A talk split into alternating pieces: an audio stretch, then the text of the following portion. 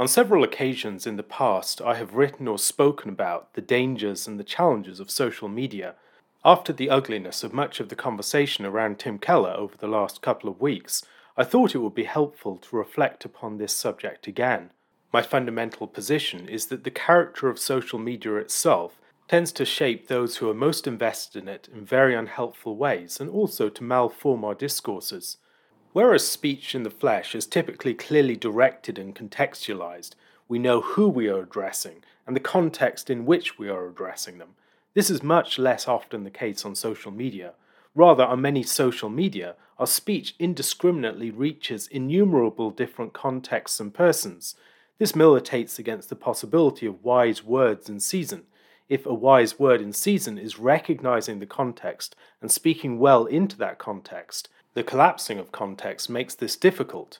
On social media, we can feel that we must address the world in general, or no one at all. As discrete contexts collapse into a flattened discursive environment, the demands of various contexts increasingly collide with those of others. In addition to the vagueness of the addressee of our discourse online, our speech becomes increasingly self reflexive, increasingly entangled in dynamics of identity forming, of mutual display, of tribal belonging, and their attendant preoccupations and anxieties. On Twitter, a person can easily identify themselves with the representation of themselves that they create and the affiliations that they form through their ongoing casual tweeting of random opinions and their positioning in wider discourses. As they're seen to do these things over periods of time, people build up an identity for them, and they are accepted or rejected in various quarters. Discourses are as much or more about continually negotiating and maintaining our identities, about social positioning, about self branding, and virtual in and out groups than they can be about supposed issues themselves. It should not surprise us that this makes discourses significantly more fraught, in addition to the unclarity about the addressees of our speech on social media to whom we're speaking the self reflexive character of the discourse leads to increased ambiguity about what the object of our speech is. To what extent is our speech about its ostensive objects, and to what extent is its object the management of our identities and alignments? When I pronounce an opinion about a recent news story, for instance, to what extent am I expressing an opinion, and to what extent am I also performing and reinforcing an identity and policing the boundaries of in and out groups? Seeking recognition and validation from others. If you have ever wondered why speech on social media is so often ugly and personal, or why it is so difficult to have conversations about ideas rather than just persons, this is much of the reason. Closely related to this, in such a context, a statement is experienced less as an inert and abstract proposition than it is as a dynamic action. The meaning of a statement is less that of a proposition considered in itself than tis that of an action that is designed to produce certain effects. Interpretation, as a result, becomes increasingly preoccupied with people's intentions and alignments, while considerations of the truth or falsity of statements in themselves gets downplayed. As this functions in the dense and the fraught social realms of social media, the driving concern in interpretation becomes that of whose side someone is on and how their speech serves various party agendas, on account of the speed of discourse and the importance of social perceptions, impressions are privileged over careful interpretations. What matters is how a statement hits us. The possibility that many participants in our conversations may have intentions that are quite oblique to and different to, or which aim beyond the partisan conflicts that many are engaged within, is difficult for many to process when the intentions and the effects of speech acts so dominate their concern. Historically, Christian discourse would have been far more rooted, contextualized, and specialized. The sermon, for instance, is a highly contextualized, semi public form of speech that has generally been directed to a particular body of people in a specific place and time. Pastors usually know their congregations well in person and typically speak from this knowledge into the lives of their people in a context of mutual knowledge, trust, and fellowship. Most forms of Christian discourse would have occurred in, typically private, conversational contexts, where people interacted in person, speech being clearly directed, bounded, and contextualized. Besides sermons and conversations, there were Christian books and other writings. While these were not so clearly directed, they were for a general audience, their longer form and other factors helped to contextualize them. Furthermore, on account of the slowness of their production and the far more private character of their consumption, printed works are far more inert. Print media themselves effect an abstraction from the immediacy and the heat of context and sociality that make it easier for people to think calmly, carefully, and in principled ways about matters, to step back from the heat of the issues and to think about the underlying principles and ideas that have bearing upon them. Given the costs and the processes of print publication, these were also media that, while certainly not guaranteeing quality and excellence, they greatly privileged them. Perhaps most importantly, the fact that historic forms of Christian discourse were far more contextual, bounded, directed, and defined allowed for much more careful negotiation of and accommodation to context. When speech does not bear the burden of having to address everyone at once or to say everything at once, it bears a much more modest weight and can be much more variegated and specific, tailored to a specific audience or context.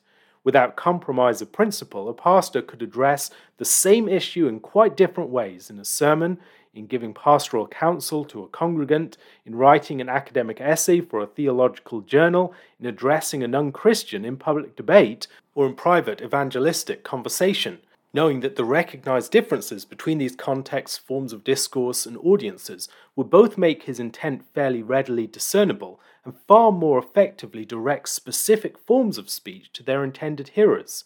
This is certainly not to suggest that historic Christian forms of discourse were always clearly defined, bounded, and addressed. Evangelistic sermons frequently address some generic and unknown outsider who's walked in off the street, making elaborate yet questionable assumptions about his beliefs and psychological states in the process. This tendency could be exacerbated in the context of open air preaching, for instance, where it was easier for speakers to fancy themselves to be immediately addressing the society and the culture at large, rather than a defined and known audience within it. This mode of speech made it naturally more prone to raving, as speakers could easily address themselves more to exaggerated projections of their imaginations than to concrete persons. Clearly defined contexts and addressees are powerful ballast that ground speech and protect it from drifting away into such raving. It's imperative that we grasp the weirdness and the inherent dysfunctionality of speech on social media and the damage that results when it becomes the focal location of Christian speech as it collapses the boundaries between innumerable conversational and social contexts, it undermines distinctions between public and private, or official and unofficial speech. It teaches us to address very vague and generic audiences within relatively undefined contexts, and places our negotiation of our affiliations and identities front and center. It radically compromises fruitful communication. As social media is a realm of decontextualized speech, where our identities and affiliations are continually being formed and performed, countless Christians now feel an imperative to participate in order to be recognized and to belong. As you express your opinions on social media and align with others who are expressing theirs, you feel part of something. You feel that you're recognized and seen. As their expression of opinions is also a continual performance of their selfhood, any resistance that they experience can be felt quite keenly as an attack upon their identities or their communities. That such a context should consistently produce rancor should be entirely unsurprising. On social media, it's very easy for every Christian to imagine themselves to be on the front line of immediate engagement with the culture as such. Where such an impression prevails, Christian speech will increasingly become a matter of ideological advocacy, identity politics, and distributed demagoguery. Inflamed by constant exposure to the craziest expressions of their ideological adversaries, which they will constantly amplify and spread, Christians, like everyone else who is excessively invested in social and mass media, can swiftly radicalize themselves, increasingly viewing all opposing viewpoints as incipient or dissembling forms of ideological movements that they imagine are most clearly perceived in their most egregious extremes. When, as Christians, we come to regard the culture writ large as the primary addressee of Christian discourse, our speech can become increasingly driven by free floating anxieties and fears, fixated upon vague ideologies, characterized by insecure and vicious tribalism, and preoccupied with politics. Christian leaders will face increasingly urgent demands to prioritize addressing the threats of the culture, preoccupation with which steadily marginalizes devotion to the regular means of Christian formation. As the threatening culture becomes the all framing discursive and psychological horizon for many, those Christian leaders who do not adopt an aggressive culture war posture and engage in assertive political advocacy for Christians as a constituency can appear to them like a treacherous fifth column, useful idiots for the establishment, or people who are just blind to the threat. Perspectives of the culture are almost invariably parochial and partial, and the dynamics of social media will tempt us to project our particular community or constituency's psychodramas onto the vast canvas of some imagined society. Our vision of concrete society will increasingly dissolve into the abstractions of great ideologies and shadowy malign forces. Christians are hardly unique in often falling prey to this. We can all easily think that the hall of mirrors that is the spectacle of social media is actual social reality. We can exaggerate our centrality in the larger picture. We can easily lose sight of the many radically different worlds that other people inhabit and the limits of our knowledge and exposure to those whether we are looking for white supremacy, the patriarchy, liberalism, heterosexism, socialism, capitalism, or some fundamental conflict between the right and the left, or something else entirely, we can become driven by suspicion to the point of paranoia and inability to engage in good faith with realities and persons that are directly in front of us. Everything starts to become an expression of the great ideological conflict, and our entire perception is dominated by it. Healthy psychologies and discourses require boundaries. Such boundaries enable us to be engaged with realities, contexts, and persons without being bound together in what Edwin Friedman calls a feeling plasma, where we are constantly reacting against each other. Boundaries can take many different forms. They can be physical, psychological, social, interpersonal, temporal, and many other things. A boundary might be the time that we take before sending a letter or going into a room to read a book by ourselves, or it might be stepping back a little from a person so that we're not getting up into their face. Then there are the psychological boundaries that enable us to listen to many different people without taking all of their opinions on board or being hurt by their impressions of us.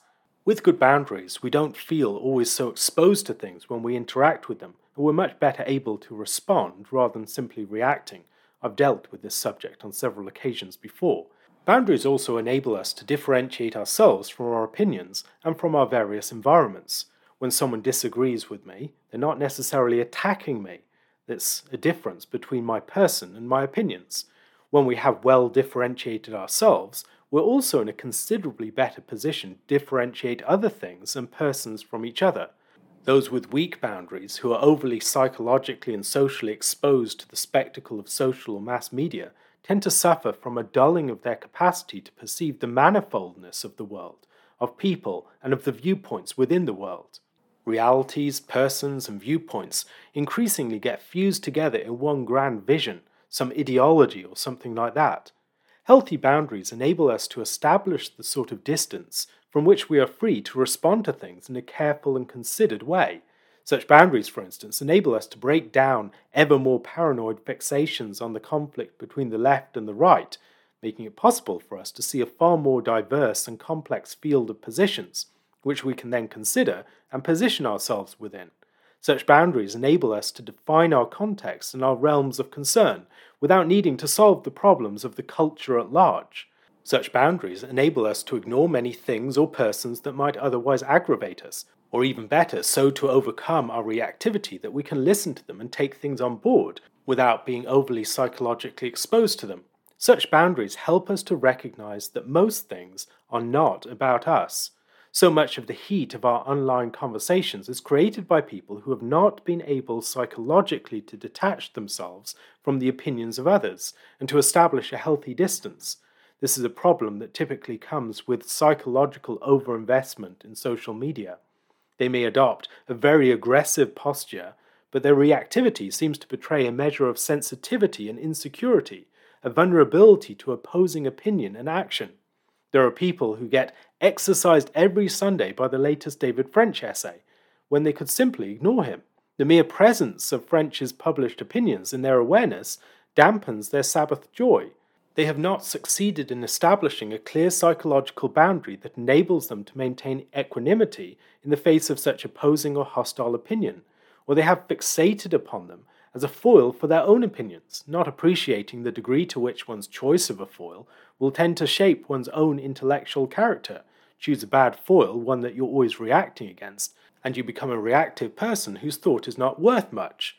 With good psychological boundaries, we can develop the security required to read intelligent critics of ourselves and our groups thoughtfully and attentively, neither reacting defensively nor aggressively. The criticisms may not be accurate in our case, but perhaps they are accurate in others.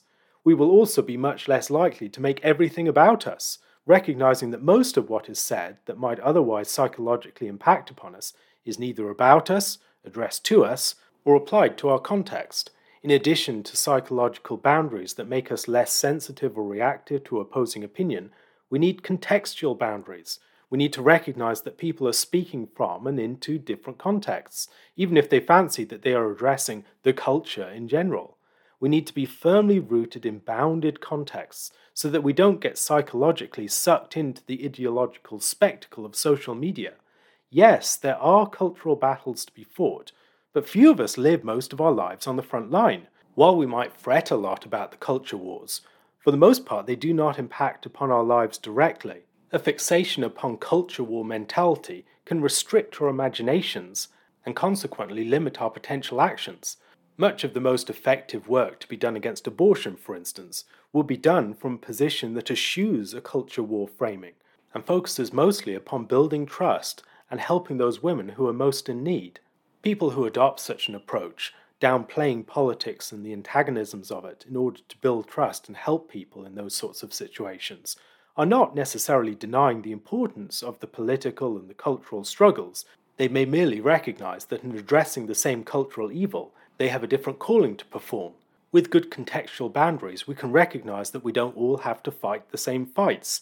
We don't have to tackle the same evils in the same way. We don't have to die on the same hills. While most who fancy to take up the mantle of a prophet are totally unsuited for the task, some are called to play the part of someone like an Elijah, to stand up against the prophets of Baal and to have direct conflict with Ahab and Jezebel. However, there are also some who are called to be like Obadiah, to be trusted servants of a really wicked king, and as a result, to be able to do far more good in certain ways than Elijah could do.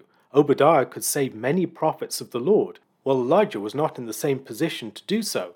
If Elijah had demanded that Obadiah speak up against Ahab in the same way that he was doing, from a distance, Obadiah would not have been able to save the prophets that he saved, and as a result, the work of the Lord would have suffered. Elijah might have had some catharsis and not felt so alone, but the work of the Lord would have suffered. We should be invested in faithfulness in our small corners, recognizing that few of us are players on the greater stages. Focusing on our small corners, we can be a lot less paranoid than if we spent much of our lives fixating on the vast forces of the culture, or trying to judge each other servant of the Lord because they are not handling their corner in the way that we think that we should handle ours. Fixating upon the vast forces of the culture can encourage a sense of bitterness, anger, and impotence, but focusing on our small corners can increase our sense of agency and limit our psychological exposure to forces beyond our control with firmer contextual boundaries, the words that someone like Keller addresses to his context will not need to intrude so much upon our own. We recognize that he's working in his corner, we're working in ours. We will be in a much better position then also to recognize the very different ways that Keller's words are functioning in the context into which he is speaking. They would not function in the same way in ours, and that's okay. With better psychological boundaries of our own, we will be able to recognize also how the world appears to other people. For instance, in a piece that many circulated in criticism of Keller, he spoke about the way that the hostility and fearmongering of much of the Christian right in their treatment of gay persons in the past created a rod for their own back and even something of a self fulfilling prophecy. When people are preoccupied with the desperate struggle for cultural survival between the left and the right, such statements will be seen as punching right Yet many on the front lines trying to defend Christian liberties know the way that the cause has suffered as a result of the culture war framing. As Christians have reacted out of hostility and fear, other groups have responded in kind. However, on other occasions where Christians have not taken such a reactive approach and have not led with hostility and fear, surprising degrees of mutual accommodation without compromise have been able to be achieved. There are deep problems in many of our cultural institutions, but those problems are seldom helped when everyone tries to pile in and address them, even when they don't understand the issues, or when people push for an all or nothing culture war and failing to explore possibilities of mutual protection. This sort of thing is really important in cases where Christians seemingly have the upper hand. For instance, in the current situation where Roe v. Wade may be overturned, it is imperative that Christians listen carefully to many of their strongest critics there are great dangers of injustice when our primary concern is to have laws that let us win.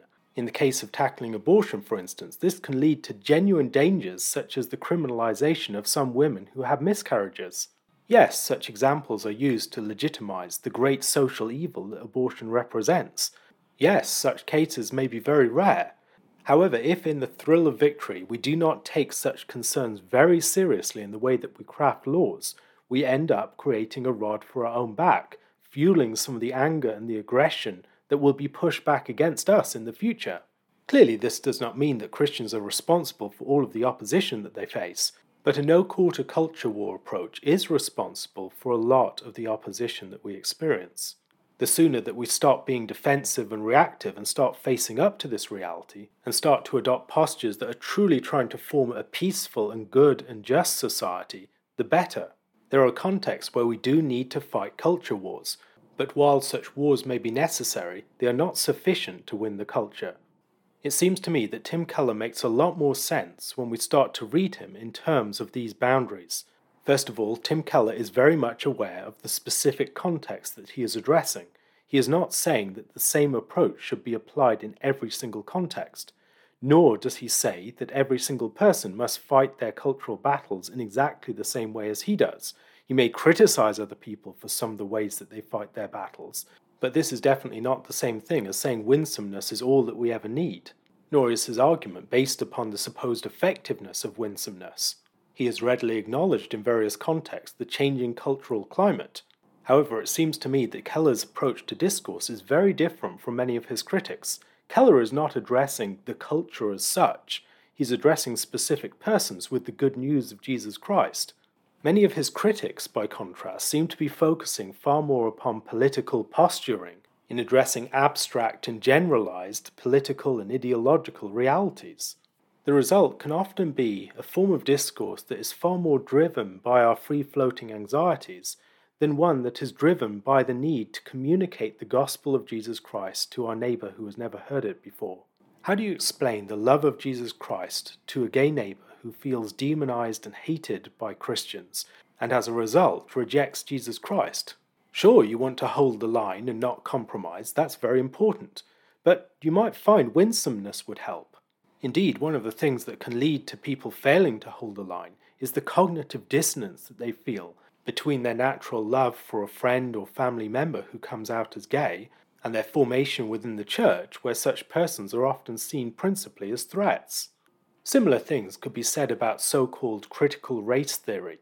Yes, there are genuine threats of extreme anti racist ideologies in various quarters, but a far more immediate threat for most Christians is with their preoccupation with the culture war and the horizon of the culture. They can fail to welcome the black person within their midst, or to understand that even when people have good intentions, he might find your society and your church inhospitable. Our failure to apply ourselves well to our own small corners in these regards, and our preoccupation with fighting the big culture wars, so often has the effect of exacerbating the problems that we find in our small corners. A church with poor boundaries that is constantly preoccupied with the culture wars will often be an unwelcoming place for people whose presence does not easily fit in with that culture war mentality. As the culture looms larger and larger for many churches, those churches can lose their boundaries. One of the common effects of this is churches that are preoccupied with speaking against the culture. They've lost the ability to speak to themselves, to address their own sins, to address the sorts of sins that are more characteristic on their side of the culture war. While this is often seen as punching right, what it is more properly understood as is caring about our small corner, about dealing with our own hearts and the sins that most readily take up residence within it, about dealing with our own communities and those habits and attitudes that most cause damage within them. The more that we are able to bound our context, the more that we'll be able to speak to our own sins and address our own hearts, the more also we'll be prepared to actually address the culture when the time comes. We will not be in an anxious relationship to it, seeking to defend ourselves against it or aggressively attack it, will be able to listen to and understand and then to act wisely into it and to speak in a way that really is understood. In 1 Corinthians chapter 4 verses 12 and 13 the apostle Paul says, "When reviled we bless, when persecuted we endure, when slandered we entreat."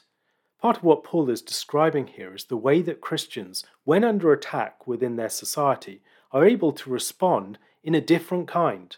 They are not bound up in an anxious relationship with their culture, but are confident in the Lord, and as a result can act in ways that are unpredictable. They can act in a way that is not determined by their opponents. They do not, for instance, automatically have to fight a war against those who war against them.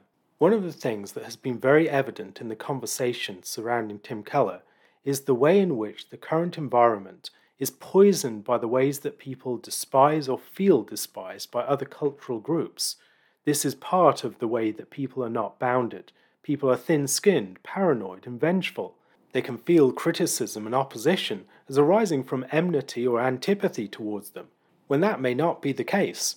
Likewise, people can direct their loathing and derision towards people that they feel, and who often may, despise them.